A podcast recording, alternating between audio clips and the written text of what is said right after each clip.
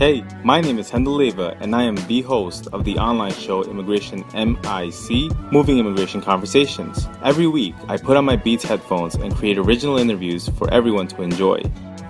It's a great opportunity for young people directly or indirectly affected by today's immigration policies to have their voice heard in the conversation. Visit www.thehendelmediaproject.com to watch all the interviews and learn how you can get involved.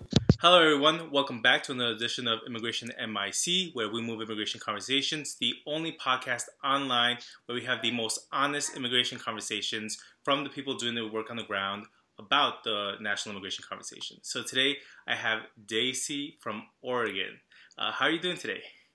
I'm doing great, doing uh, good in on this Friday evening. How are you? I'm doing great. Uh, it's raining outside. How's it all the way over there in the uh, West Coast? Um, it was actually um, snowing a little earlier, um, and it's been raining. Um, I actually live on the east um, side of the state, so we get a lot of snow over here. But oh, really? Okay. You know, yeah, yeah. But it's it's been um, raining, snowing. You know, we have that crazy weather. yeah. Um, so yeah, so you know, uh, like I mentioned to you just a couple of moments ago, um, this is uh, the podcast where like it's free to talk about really anything. Um, you know, we focus on you and your story. So why don't we just start out with uh, just getting to know who Daisy is? Yeah, for sure. Well, um, right now I'm actually a student at Eastern University. Um, I came to the United States when I was 11 years old. Uh, so it's been more than half of my life now. Um, I came with my baby brother. Well, not so baby anymore. He's right. 16 now. Um, but I came with him, and um, you know, we all go through struggles. And um, I obviously did not know any English back then, uh, and um, all of a sudden I had to become a um, father figure because I had to step up and translate and interpret and do all of that work that my parents couldn't do. Um, but you know, luckily, um, I learned pretty quick. Actually, I was in ESL classes. I was out in like three years. Um, mm-hmm. so I was really interested in the language, and I think that's why I learned um, super fast. Um, I am a DACA recipient. Um, I was one of the lucky ones that was able to qualify for it. Mm-hmm. and you know, I've been doing a lot of uh, work, like just activist work around it, making sure that people know who we are, making sure that uh, we don't have to uh, have we don't have to um, say you know this is who I am. I think there's a lot of uh, that in the movement that we have to make sure that um, you, in a sense, validate yourself, you know. And I don't mm-hmm. think that that's right. I shouldn't have to be validating or um, being questioning or being doing anything of that um, for for me for who I am. Um, so that's kind of like um, what I do. I obviously went to um, high school here. I had a really hard time, you know, transitioning from high school into college. Um, I graduated back in 2012. Okay. And um, so it was before DACA. Mm-hmm. Uh, and it was really hard to uh, actually see what I was going to do next. If I didn't know what to do, and um, I think a lot of us have found ourselves in that situation. Mm-hmm. Um, and because of that, I actually became super passionate about mental health. Sure. Um, so mental health for me has been huge in this past five years. So actually, um, before you get there, you know, like I mean, definitely, you know, I want to expand on everything you just said, and I definitely want to focus on the mental health um, aspect of it, you know, very in depth because uh, I did read mm-hmm. that. Um, I think they did a presidential profile on you online, so I was taking a look through it. So yeah, um, but yeah, uh, let, let, me go first through your journey, and let's let's get to that, um, you know, because that's super important. Um, yeah. So where are you from originally? How how did this journey all start? Yeah, um, I was born in Michoacan, Mexico. So my dad is from uh, from there, and my mom is from Guerrero, and I just happened to be born there. So that's where I'm from. Okay, and um, so what was the um, initial, let's say, idea for um, you know your parents to come to the U.S. for yourself to come to the U.S. Yeah, well, my dad had been um, coming for um, quite a few years before, and so it was um, he would come and go, and um, I would only see him like um, basically one or two months throughout the year, mm-hmm. and um, so it was that unity. You know, he wanted to have the family together as well as provide more opportunities, not just uh, for them but for us. And he knew that I had always been interested in learning English, so I think that was a big um, a big decision maker for him, and obviously wanting to bring um, the whole family together, making sure that my brother and I grew up, um, you know, with him and closer to him. Yeah, and you know that's interesting because uh, so I was I wasn't born when my dad used to make those trips, um, but he would tell me that he would travel from Guatemala to the U.S. I think about ten times, and he used to stay in um, what they call the Federal District of Mexico. I'm not sure. Uh, mm-hmm. Yeah, Distrito Federal. Um, yeah. So so um, you know what what was it that so would your dad travel back and forth uh, for work to send back remittances? Mm-hmm. Uh, yeah, so my dad would be here pretty much. Um, he was actually he came to California and then Oregon, mm-hmm. um, so he would be here for like um basically the good season, right? Like um the summer and all of that, and then he would go back home like towards the winter, and it would be just to basically see us. Um, well, my, myself, I was an only child for like about seven years. Mm-hmm. Um, so he was making sure that he was always um, still there. You know, he would call me and stuff like that, but it, it's not the same um, to get a phone call and then have that physical uh, contact that we all need. Okay, cool. And so, um, was your family? Uh, did they always? I, mean, I guess did you start out in Oregon always? Yeah, yeah. Um, I arrived to um, Oregon, so I've always lived here in Oregon. So I've been here for almost twelve years now. Okay, so um, you know, I'm from Long Island. I grew up in a town that was very uh, Salvadoran, uh, full of Salvadoran immigrants. What was it mm-hmm. like settling in uh, Oregon? Uh, so I moved a lot actually uh, while here and then just throughout my life. Um, but um, when we um, came, I lived in Salem, which is the capital of Oregon. Um, so it wasn't as, um, it was a little interesting uh, because the, I remember my first day in school, I was in seventh grade. And I remember walking in and just fe- um, feeling super lonely. I did not speak English, right? Mm-hmm. Um, so it was like a transition there. Um, and after that, um, I mean, I got used to it and then I got through it. Uh, coming to high school, actually, we actually moved again. Um, and we moved to um, a little town uh, near Salem, but it, well, I guess it was like 30 minutes away from Salem um, and it was very uh, different. So mm. it was very uh, white based. Um, there weren't a whole lot of Latinos in there um, overall. Um, so that was again, you know, another transition that I had to make. Uh, and then I moved um, to Woodburn, Oregon, which mm-hmm. is actually like really high in like Latino population. Okay. Um, so I felt like I was back home, right? Mm-hmm. Um, and then um, coming to college, I actually moved to like I said, the east side of the state, which mm-hmm. is um, super conservative. Oh, uh, okay. uh, so that was another transition. Um, yeah, that's mm-hmm. what a lot of people don't know uh, from Oregon. The east side, it's super conservative. Um, there are Latinos here, but not as much as on the west side. Mm. And um, so, what can you tell me about, you know, I guess, what did you, I guess, learn about yourself as you were making those transitions in those uh, middle school, early high school years? Well, um, when I was younger, uh, well, like in the middle school, um, it was really just, I felt like, you know, how, what that saying that they say that you feel like a lost um, fish, like in the water. Okay. Um, so it was kind of like that at the beginning, but I think because I had already moved a couple of times um, before um, when I was younger, it was a little bit easier to just kind of make friends and then just um, go out there. So I learned that you know when you go out and like try to find people, like definitely there are people out there who are willing to um, be your friends and stand with you. So. Mm-hmm um, it's become super easier for me to like transition um, in a sense that I'll, I always find people that like help me and then um, I ad- identify myself with them. Mm-hmm. Um, so I think that's that's basically what I've learned: the fact that um, there are people who um, you will identify with. Okay, and uh, what would you say um, were some of the bigger challenges in during those years? You know, yeah, just what what were some of the bigger challenges that you faced during those years? Yeah. Um, well, definitely the language barrier was one of the biggest challenges that I had. Um, just not, I remember being frustrated all the time at the beginning because people would talk to me and I would want to talk to them, but I obviously did not know how to answer. Right. So that was really frustrating. Uh, it was a struggle. And then also seeing my parents um, struggling uh, whenever we went to the doctor, whenever we went somewhere and having to have the interpreter for them. Um, mm. And I think one of the biggest struggles um, that I can think of is I think it was two years later after we got here. Um, my brother had um, a surgery, and it was an appendix surgery. Mm-hmm. And I remember sitting in the room uh, with the doctors and stuff, and I obviously didn't understand everything they were saying, but I saw like the anxiety that my dad and my mom had, not knowing what was happening with their child. And um, from there, it just everything shifted. You know, I obviously uh, wanted to learn more and quicker and faster so I could help them. Um, another thing is definitely the transitions that I've had. Um, because from area to area has been different. Like there's more Latinos, there's less Latinos, um, there's more people that I can identify with and not. As well as obviously, you know, being like an immigrant here in the United States, uh, you always find struggles. We had financial struggles with our, my family. That's why we moved a lot. Okay.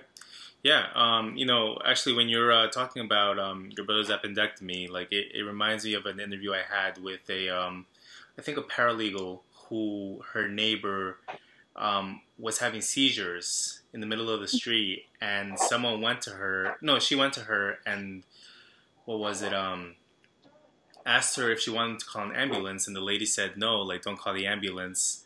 And then she had to tell her that she was undocumented. That's why like she didn't want to call the ambulance. So like it just rem- that that just reminded me of that mm-hmm. story um, mm-hmm. for some reason. Um, so you're getting to high school now. Um, what visions did you have for yourself in the future? Um, well, you know, being in high school, um, I did not know how like all the grading thing work here because it's totally different than um, down in Mexico. I I was a little lost in a sense. Yeah. Um, and um, my senior year was one of the hardest years. I always knew I was, you know, undocumented. Mm-hmm. Um, so um, I grew up knowing that, and um, I, and I was always told, you know, you don't tell anybody because you never know what's gonna happen. Mm-hmm. Um, so it was a little hard to, in a sense, be I mean, be in the shadows, right? Um, it was a struggle to like not be yourself, and I've always loved being myself, but in that sense, I had to like kind of close, closed, um, and close up, and just you know not be able to like be who I am. Um, what would that look like? What would that look like? You closing up? Yeah. So um, actually, a lot of the times, um, I worked. I always knew that I had to work three, four times harder than everyone else, right? Mm-hmm and a lot of the times, um, I think that was how I cope with things. So I would actually just go and work harder, go and work harder. And even if like sometimes people would come up to me and ask me certain questions, I would just uh, stay quiet and walk away. Mm. So I was never a, I never felt comfortable facing that. And um, in high school, I I think only a, two per, two teachers back in high school knew that I was undocumented, mm-hmm. and they were actually my Spanish teachers uh, because I obviously felt comfortable with them, and uh, both of them were Latinos.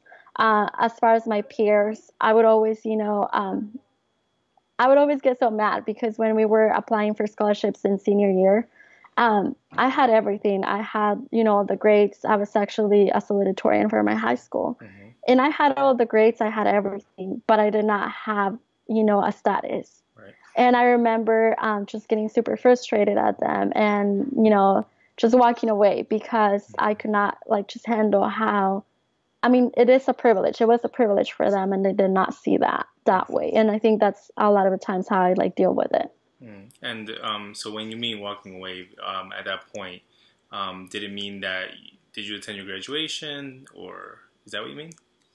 No, I, I definitely did. I went to graduation, um, and I had like a weird thing happen my senior year. Um, so I was um, I did not know what like the ranking was at all. Like I never was interested in it. Mm-hmm. Um, and I actually moved in the middle of my junior year in high school. So then um, it's when I moved to Woodburn High School.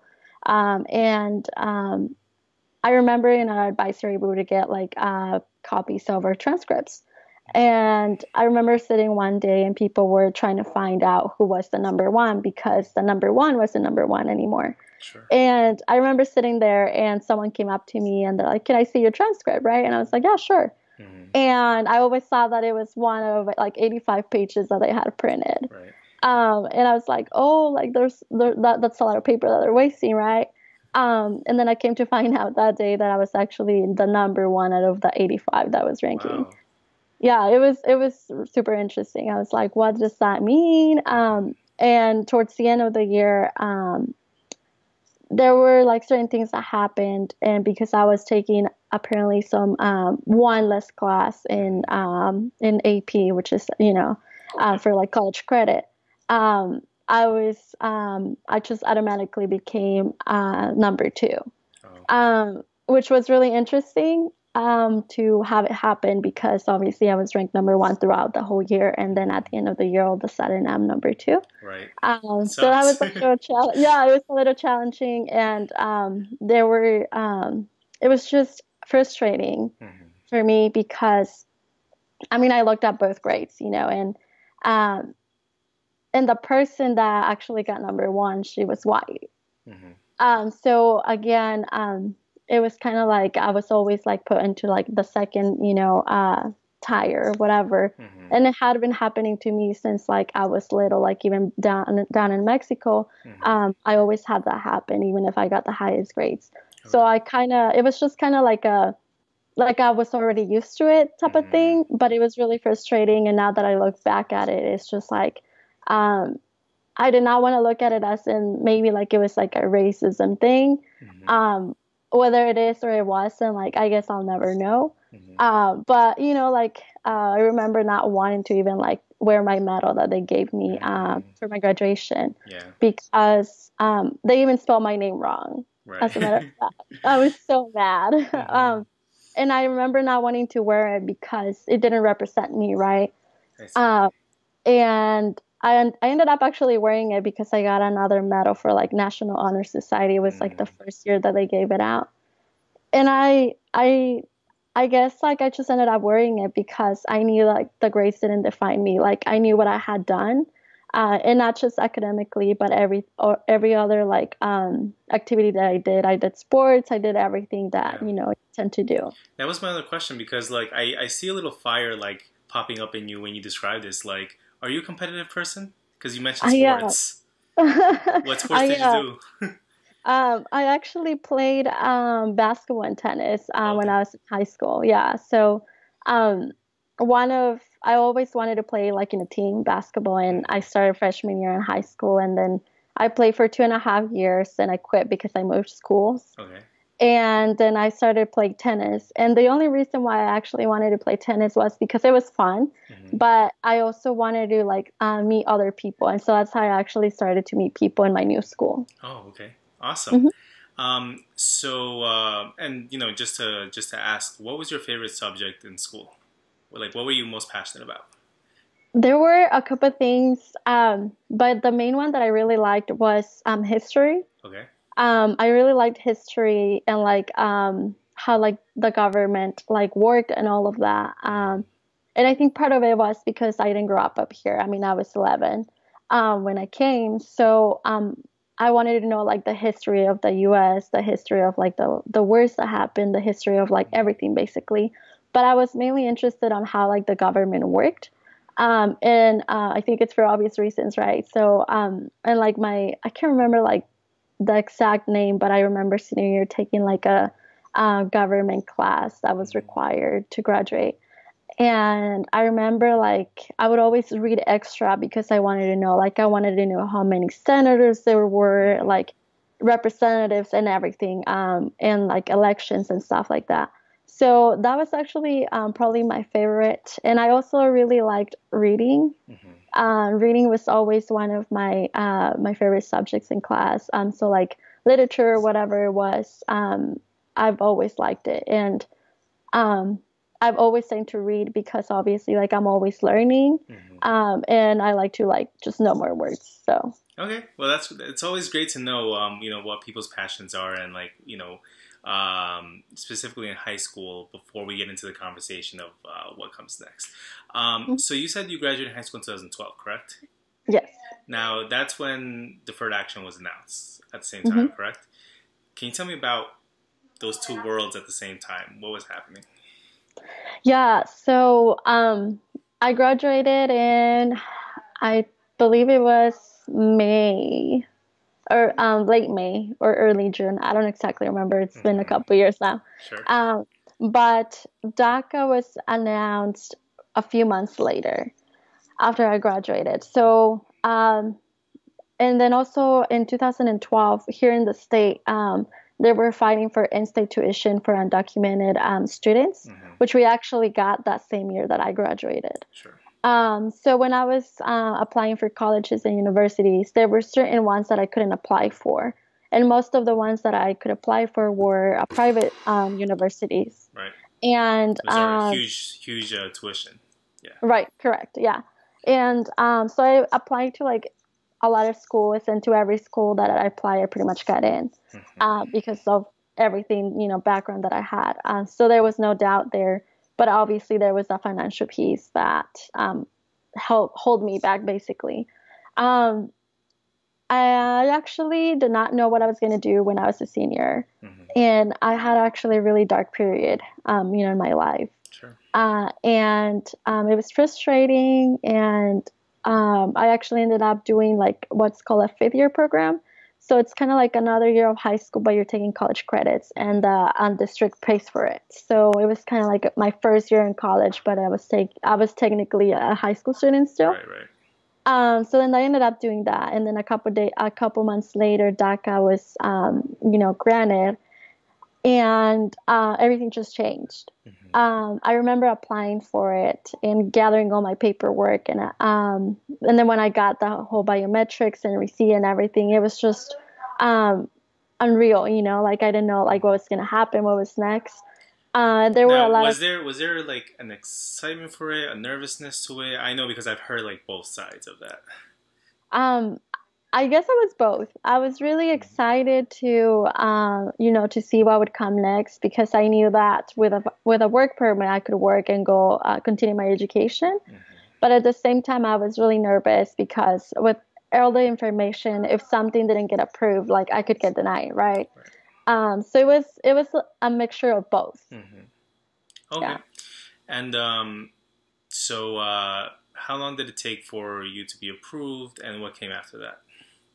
Um, I believe um, I actually did it through like a um, an organization that would help you know people, Mhm. and um, I want to say you know I applied for it and then I heard back in about maybe like a month. Then I had my biometrics and everything. Mhm. Um, so I want to say like it took a total of maybe like two to three months to get um to get it like to get everything Mhm. including my social.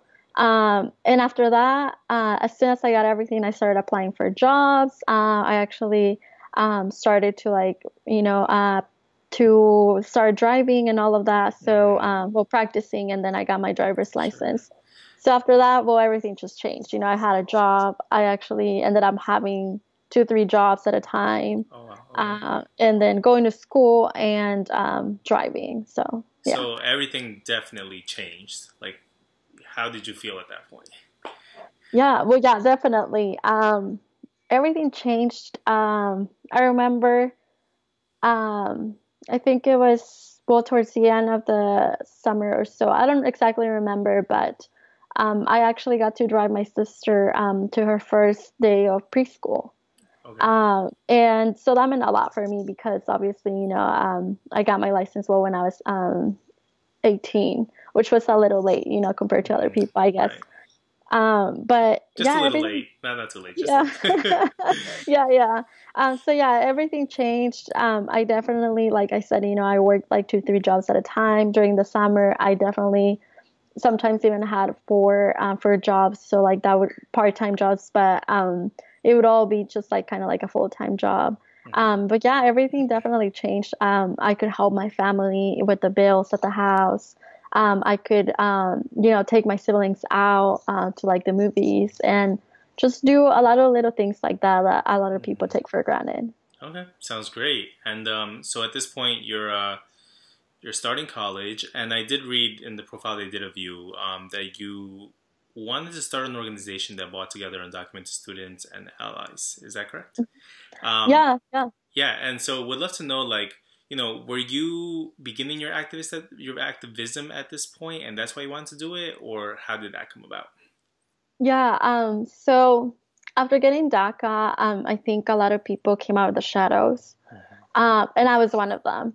So after getting it, um, you know, I joined rallies. Um, I would like just look around and see what the state was doing. Um, I joined a couple campaigns that were going on. Uh, but yeah, so the whole, um, so I've been on it, like on this for like a while now. Mhm. um, but um, the club and all of that. So I um, after graduating with my associates, I transferred to the university, mm-hmm. which is where I'm at right now. Sure. Um, and I actually went to a conference uh, called Oregon Students of Color Coalition, mm-hmm. and I met um, other people um, that were undocumented. And you know, we sat in a room and we said we should do something, and um, so we still keep in contact till this day. Mm-hmm. And um, I came back to campus and I wanted to start something to raise awareness and to make sure that um, people on campus knew what was going on because I knew it was really conservative. Mm-hmm. Um, so I came back and I asked around, and so I um, started a club called, called United Undocumented Students. Um, and yeah, so part of it was I wanted to like bring a safe space to those who were undocumented and um, wanted to come out of the shadows, but I also wanted to bring like allies who will like join us. Mm-hmm. Um, and I wanted to do it because, like I said, in the east side of like the um, Oregon, it's really conservative. Mm-hmm. Um, so I wanted to do it more to like raise awareness and let people know, hey, like there are people who are undocumented on the east side as well, not sure. just the west side. Mm. And um, now, is that something that so the west side, I believe, is more Latino, so people would think that there's more folks who are undocumented, correct? Right, correct, basically. Okay. Mm-hmm. Um, and um, I guess uh, did this uh, club grow slowly? Like how many folks like you know engaged? What did that look like? Um, so I started it. Um, it's almost going to be three springs ago, and like the first um, spring that got approved and everything, we only had a um, a couple of folks, mm-hmm. and we started doing. Uh, you know, I wasn't even supposed to lead it um, because I, I was I'm like the co-founder of it. So there's sure. another person that started it, and I was just like the VP at that point. Um, and so we were just trying to like get the wheels going, see what we were gonna do. Um, uh, we all had different visions for the club. Mm-hmm. Uh, so last year I actually well took over, and uh, we did like fundraising. We had like taco sales. We did we joined like national campaigns like the I'm an Immigrant campaign mm-hmm. with um, FWD.us. So we joined that. Uh, we joined their coalition as well. Uh, we did um, a lot of just kind of like local things like the purple letters for DACA. Right. Uh, and we raised a lot of awareness that way. Um, but we always did our fundraising, and out of that our fundraising, we actually uh, my goal was to start um, scholarships for undocumented folks, mm-hmm. and we did. We started a um, a little scholarship, uh, and we ha- we actually had some people that just wanted to give us, um, you know, some money for the club. And yeah, so we did. Um, I was the president last year uh, of it. Uh, and it was super rewarding just to raise that awareness and that support. Although I was a little nervous at the beginning, you know, because I didn't know how people were gonna take it. Sure. But at the end, it was it was great. I mean, um, I actually ended up giving it up um, just this last spring mm-hmm. because um, I I couldn't I couldn't like take it anymore. Sure. Not because you know I'm not passionate, but I had mm-hmm. other uh, commitments at this point. Okay. So um, yeah. Cool. And um, so what would you say, like you know, because I I'm gonna ask you about mental health next, um, mm-hmm. but in terms of like you know what has your been what has been your experience like within the immigration movement, I guess, and you know just any like I don't know tidbits you want to share about that, any experiences, um, you know, and again, like you know, it doesn't have to be like you know, oh, everything was great. Like I think everything's great. Mm-hmm. Like it could be you know, very honest. Um, what are some of your experiences within the immigration movement?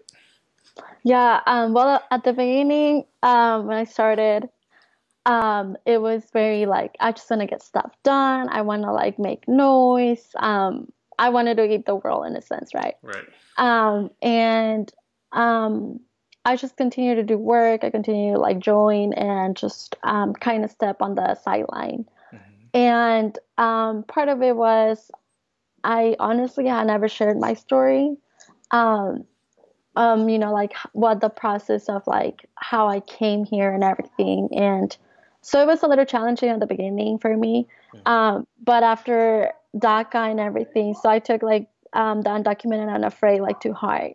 Mm-hmm. And um, there were times where I was super positive and all of that, but uh, the more I got into it, the more I realized that it was it was draining, and it is draining, you know. Mm-hmm. because you're putting like everything like you're not just putting yourself but you're putting also like your mental health out there you're putting yep. your spiritual and i think that's what happens when you believe in something yep. um, so it was definitely um, a little challenging uh, and, but other than that i mean like i've met like great people along the way um, I was just in DC a couple weeks ago, uh, and that was super powerful just to be with people that are doing the same work you're doing and you're not the only one. And I think that's what I learned just that there are people who care and that there are people who are willing to put themselves in the line for you. Hmm. Well, I mean, that's a great assessment. I think uh, a lot of us that doing this work like undergo the same thing. Um, so yeah, so you uh, mentioned at the beginning of the interview you're super passionate about mental health. Um, now, one thing that I have been open about on my podcast is that kind of just what you described. Like, you know, I have given a lot of myself to this movement because I mm-hmm. believe in it, and you know, unfortunately, sometimes it's come back to bite me, and like, mm-hmm. you know, my mental health has taken a hit. My personal relationships have taken a hit at times. Mm-hmm. So, um, you know, would love to just have you describe, you know, um, why you're so passionate about it.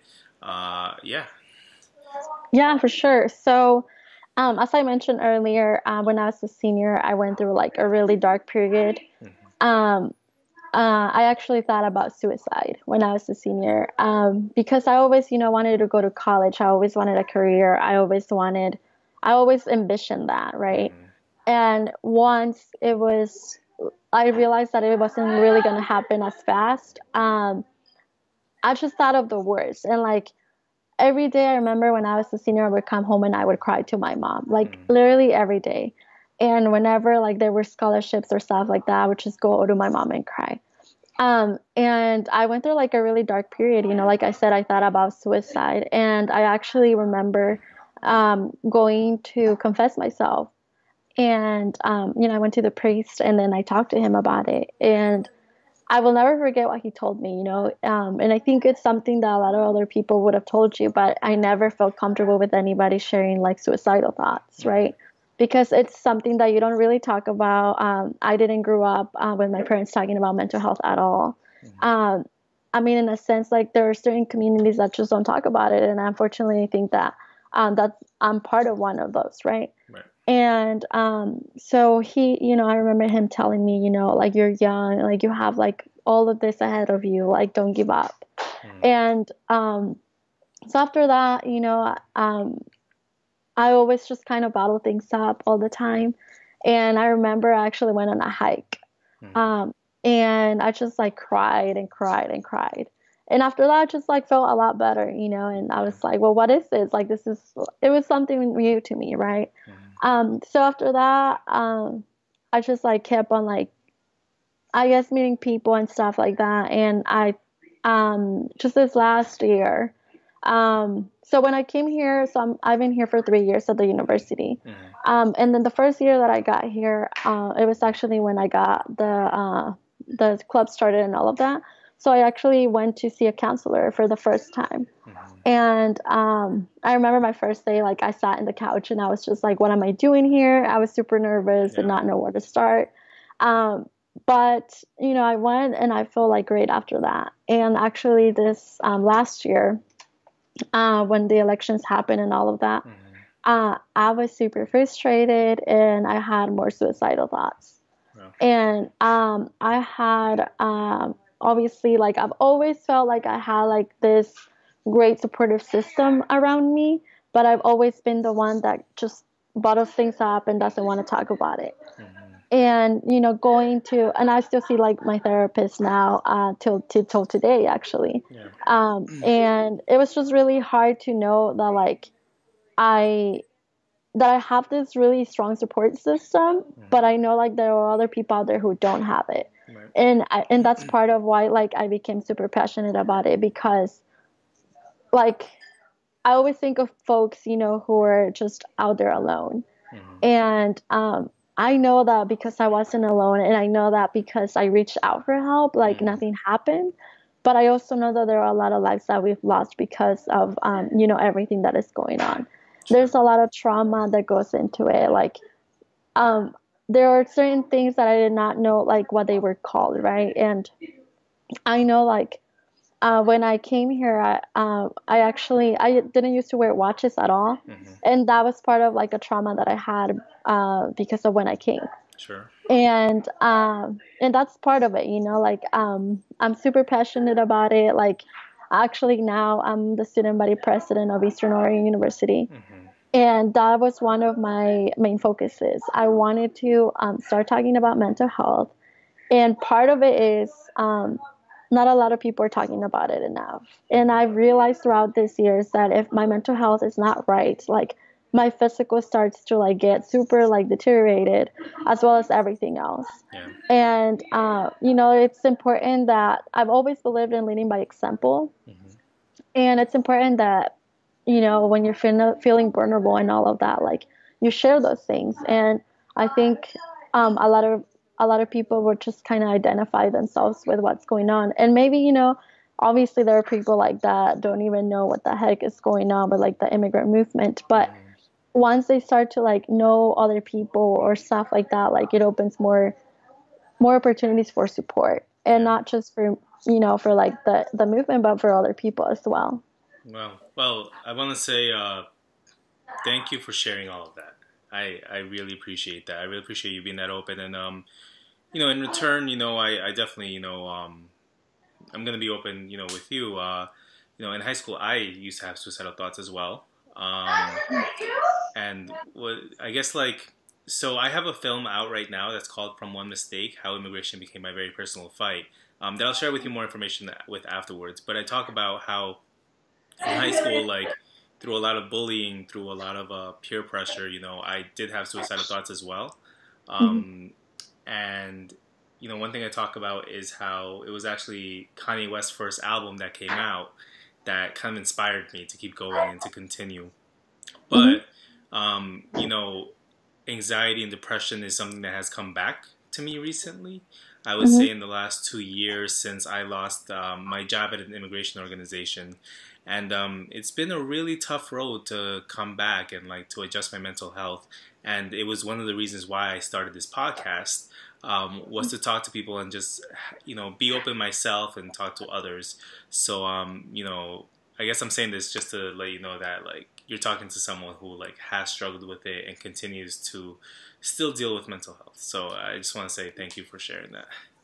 Well, no, thank you for sharing that too. I think it's it's important for all of us to share that. You know, like I remember having a conversation with actually my mom, and I told her that you know when you're kind of like this leader, like whether it's like on campus for the community or whatever, like there's like this stigma of oh that person is so strong, you know, and that person like doesn't break down. But the reality is like yeah we break down. We we are strong but like we're also humans. And i think um, you know when it comes down to leaders a lot of the people tend to forget that that we are humans that we do struggle that there are nights when we go home and we feel lonely you know like that there are nights where um, you just want to cry you know? And i think that it's important to like for people to know that it's okay to not be okay. What's not okay is to not ask for help. Right. Well uh, again, just thank you so much. I, you know that that really means a lot. Like you talking about this. Um, okay, so you know we're just gonna keep going a few more minutes. Um, Want to ask you about the events leading up to the election uh, mm-hmm. in 2016, um, and kind of like where you know your experiences since then. So, um, what happened on election night for you? yeah, uh, so actually, I was in school, and um, I I don't remember exactly what I was doing that day, but um, something that I've done, um, it's I always try to keep myself busy so I don't think about things. Um, and that's how I just cope with things, uh, which I know it's bad and I'm working on it. Um, but I remember I actually got home, I think it was around 5 p.m. Hmm. and or so. And I actually did not check social media at all that day. I did not want to. Um, I actually did not even have a TV. We had just like Netflix. Okay. I was like, you know what? I'm not gonna watch it. Like, um, but obviously it was accessible online. Right. Um, it's like I'm not gonna watch it. I just I don't want to know what's going on. And um, I went to a friend's house and she was watching it, and so I was like, well, dang it! Like I'm gonna have to watch it now. Right. um, and I remember um we actually got together. It was like a friend's um, birthday, So we went to his house and um, they were watching the election as well. Mm-hmm. And I was like, you know what? I just want to go home. But I just decided to stay. And so I did. I stayed. And then I remember watching those numbers just like switching all the time, switching all the time.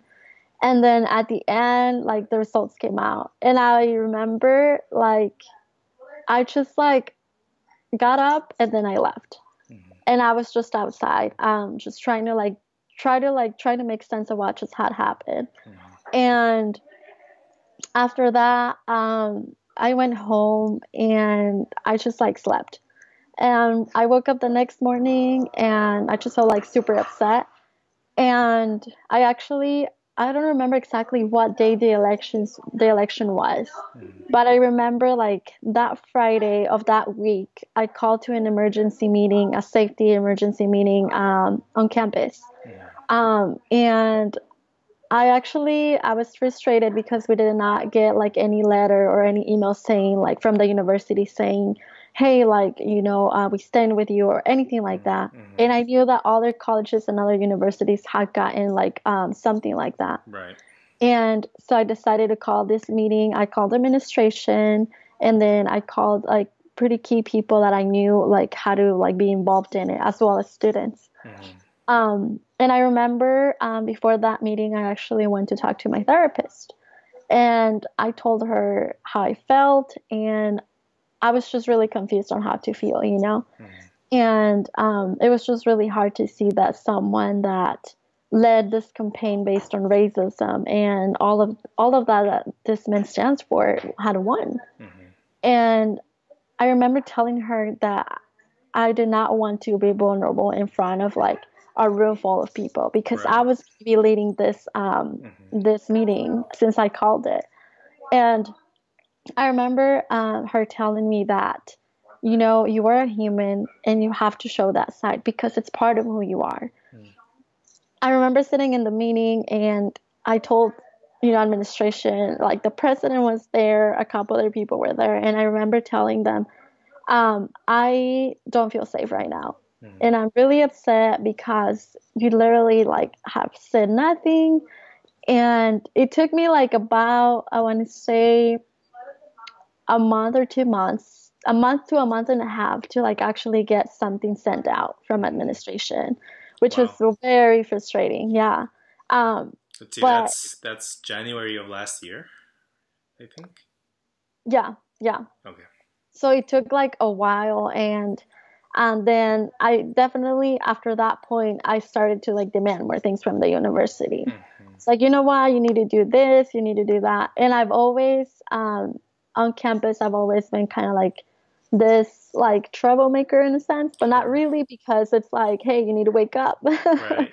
um, of things that are going on. So like they already know there's something happening. Oh, it, it might be Daisy, right? Right. I totally don't have a problem with it. Like I mean, um, you know, like I just I I stand for what I believe in, and mm-hmm. even if I'm the last person like that believes in that, and I'm the only one that stands up, like mm-hmm. I don't mind it. Like I've learned to stand up for myself and for others, and you know, and so that's what I was doing. Um, but it was very frustrating um, just to see, and then, you know, like everything just like kind of happened, and then the whole like ban and like just everything that like went like yeah. that has been happening for the past year now. Mm. Yeah, and so um, what would you say, like, um, you know, where are you at right now? Like, you know, I, I did see on Twitter, you know, you're very active in calling for like action. You're very active in calling for, you know, uh, calling out for, you know, allies and like support. Um, where are you at right now, both in terms of your activism and in terms of uh, your mental health? Yeah, uh, I'll start with my mental health. Um, and I'll share something with you. So actually, um, I will be going back to DC. I leave tomorrow. Okay. Um, I will be there for the next week uh, because of the extension that that happened. Mm-hmm. Um, and so starting this Monday, I started to feel super anxious, and I actually just started school this Monday. Okay. And um, so, like I said earlier, like I've always been that type of person that I know when I need help. Mm-hmm. And I reached out um, to my therapist, and I was like, hey, I need to see you before I leave. Like, right. there's no way I can leave without seeing you. Mm-hmm. And um, part of it was um, like I just didn't know where all this anxiety was coming from, right? Yeah. Like I knew, but I didn't really know, and like I don't, I didn't know how to deal with it, and um, I realized I was looking at my schedule, and I realized that like sometimes I have more meetings than I have classes, mm-hmm. and all of that because I try to like occupy myself with other things. Yeah. And um, after seeing her, like yesterday, I saw her and I had a conversation and everything, and she told me something that like I know I've been working on, and it's more like of making time for myself, right? Mm-hmm. And um, I actually I I told her I was like I don't know how I'm going to react if this doesn't pass, or I don't know if I'm I obviously know how I'm going to react if this mm-hmm. passes, right? Um, but I didn't know. I just don't know, you know. And I told her like I know I will be okay because of like the group of people that I'll be around, but my thing was I don't know how how I'm going to deal with it when I come back, mm-hmm. like back here at the school and um, just in general, right? And um, so she was just like, you need to just um, take time for yourself, you know. And um, I haven't really rested since like uh, I'm always like on the go. Mm-hmm. Um, and so you know she she's always calling me out on that like hey you need like time for yourself like I know how you deal with things but you need time for yourself mm-hmm. and um, after seeing her, like definitely I feel like more calm. I feel like um, I've been doing like little things here and there that you know I was told, and um, I think like I'm ready for like anything that happens. Mm-hmm. Um, definitely, um, I'm hoping for the for the best. Definitely as well. I think it's time that something happens. Mm-hmm. Um, as far as my activism work, well. Um, well, last Friday, um, we actually uh, had a rally in the Salem Capitol, which mm-hmm. there weren't a whole lot of people, but it was like something that was organized within two days. Yeah. Um, so it was like a quick turnaround. Um, and I called like allies out, you know, mm-hmm. like allies are always saying like I stand with you and all of this, but a lot of like the work that is being done is from people like that from like basically the undocumented youth, right? Like like allies aren't doing like a whole lot and like honestly like I'm tired of it, you know, like just I'm let tired. it out, let it out here. They, hey, let it out here yeah like i'm just like tired of people saying like i support you but not doing anything right mm-hmm. Um and like even on like my facebook i'm always like you know what like your facebook like profiles aren't gonna help me like right. you need to start calling your representatives and stuff like that um so i think lately not lately but like just like a couple years you know like i've just been calling them out like just mm-hmm. left and right like if you really say you stand with me like I need you to write this letter. I need you to call this representative or the senator. I need you to do like these things, right? Um, and I'm obviously like always calling other people out because I realize that like not all of us feel comfortable sharing that are undocumented, right? Mm-hmm. And I realize that there are a lot of us who are still in the shadows. But it's so important to like come out, and I think part of it is just like that I'm worried about. It's like that mental health um, because I realized what like it did to me once I shared it. You know, like um, it was kind of like a relief. Like I did not have to hide anymore, and so it's always important for me to do that. Um, as far as like everything that is going on, well, like um, I'm going back to DC uh, for a week. You know, so um, I'm doing work in the ground essentially. Uh, but I am also making sure that people from here, from the state, are calling um, the representatives or senators, mm. especially uh, one of the representatives, um, who's Greg Walden, and represents half of the state. Okay. Um, he actually hasn't come out and uh, said anything. Um, we actually met with him when we were in DC, and he said he does not support the DREAM Act, mm. um, which was very uh, frustrating because he's the only one from Oregon, mm. but he is the only Republican. So, in a sense, it makes sense, right? Right. which is annoying, but um, you know, we've been calling him out like that. That's what we've been doing for like this last few weeks, uh, making sure he comes out. And I mean, I live here now in La Grande, you know, and so like he, I am one of his constituents, and if he doesn't, um, I mean, there's a lot of people that are being affected here in, um, on the east side as well that are DACA recipients, and I think he just doesn't know how many people there are. Mm-hmm. So um, that's that's kind of like where I'm at right now with the activist work. Uh, we are doing things here locally as well as you know nationally. Great. Well, I'm I'm glad to hear you know like that you're keeping yourself balanced or you're trying to, but yet you're mm-hmm. doing you know a lot of work and helping push a lot of these things forward. So I'm glad to hear that. Um, so we're gonna wrap up, but uh, you know, I'm gonna end this interview the way I end most of my interviews. Um, but I do want to say this beforehand. So I think there have been maybe three or four DACA recipients who have chosen this specific platform to um, come out per se, right, for the first time and share their story. And so, I guess um, what words of encouragement would you send to those folks that are on the fence about coming out and sharing their story and joining this type of work? Um, and how would you help them um, through that process? Yeah, um, so I think something that personally helped me was, um, like I said, like coming out for me was kind of like I took like a weight off my shoulders because, like I said earlier, like I was always told like you don't share that mm-hmm. and you don't do that, you know, because you don't know what's gonna happen. Um, but I've learned like you have to stand up for yourself because there are people who are fighting for you, right? But like if you don't stand up for yourself, if you're not fighting for yourself in a sense, like although there are other people that are fighting for you, like you're not really fighting for yourself. Mm-hmm. And I think like that's the main thing, like knowing that like you could do something like um, just by sharing the story, you never know whose life you're gonna impact, right? So like um, coming out for me like was meant that other people could come out because I knew of a lot of people, other people that were um, DACA or undocumented folks, mm-hmm. and um, in a sense, like sharing your story and realizing that like there are other people out there who are just like you who have gone through the same struggles, like mm-hmm. Has made a huge impact not just in my life but in others' lives. Um, and I think people have to think of that, like how can I help maybe my neighbor that might be undocumented, or like how can I help maybe someone like that is close to me and um, that they're dealing with this and you know like again i mentioned the whole mental health like it's a big piece of it like um, you might be saving a life. Like honestly, you never know. Um, and especially if you're like um, um, out there and people like knowing you, like mm-hmm. knowing that you're undocumented could mean so much to somebody, right? Like it could be an inspiration. It could change somebody's life, um, and you never know like what might come out of it.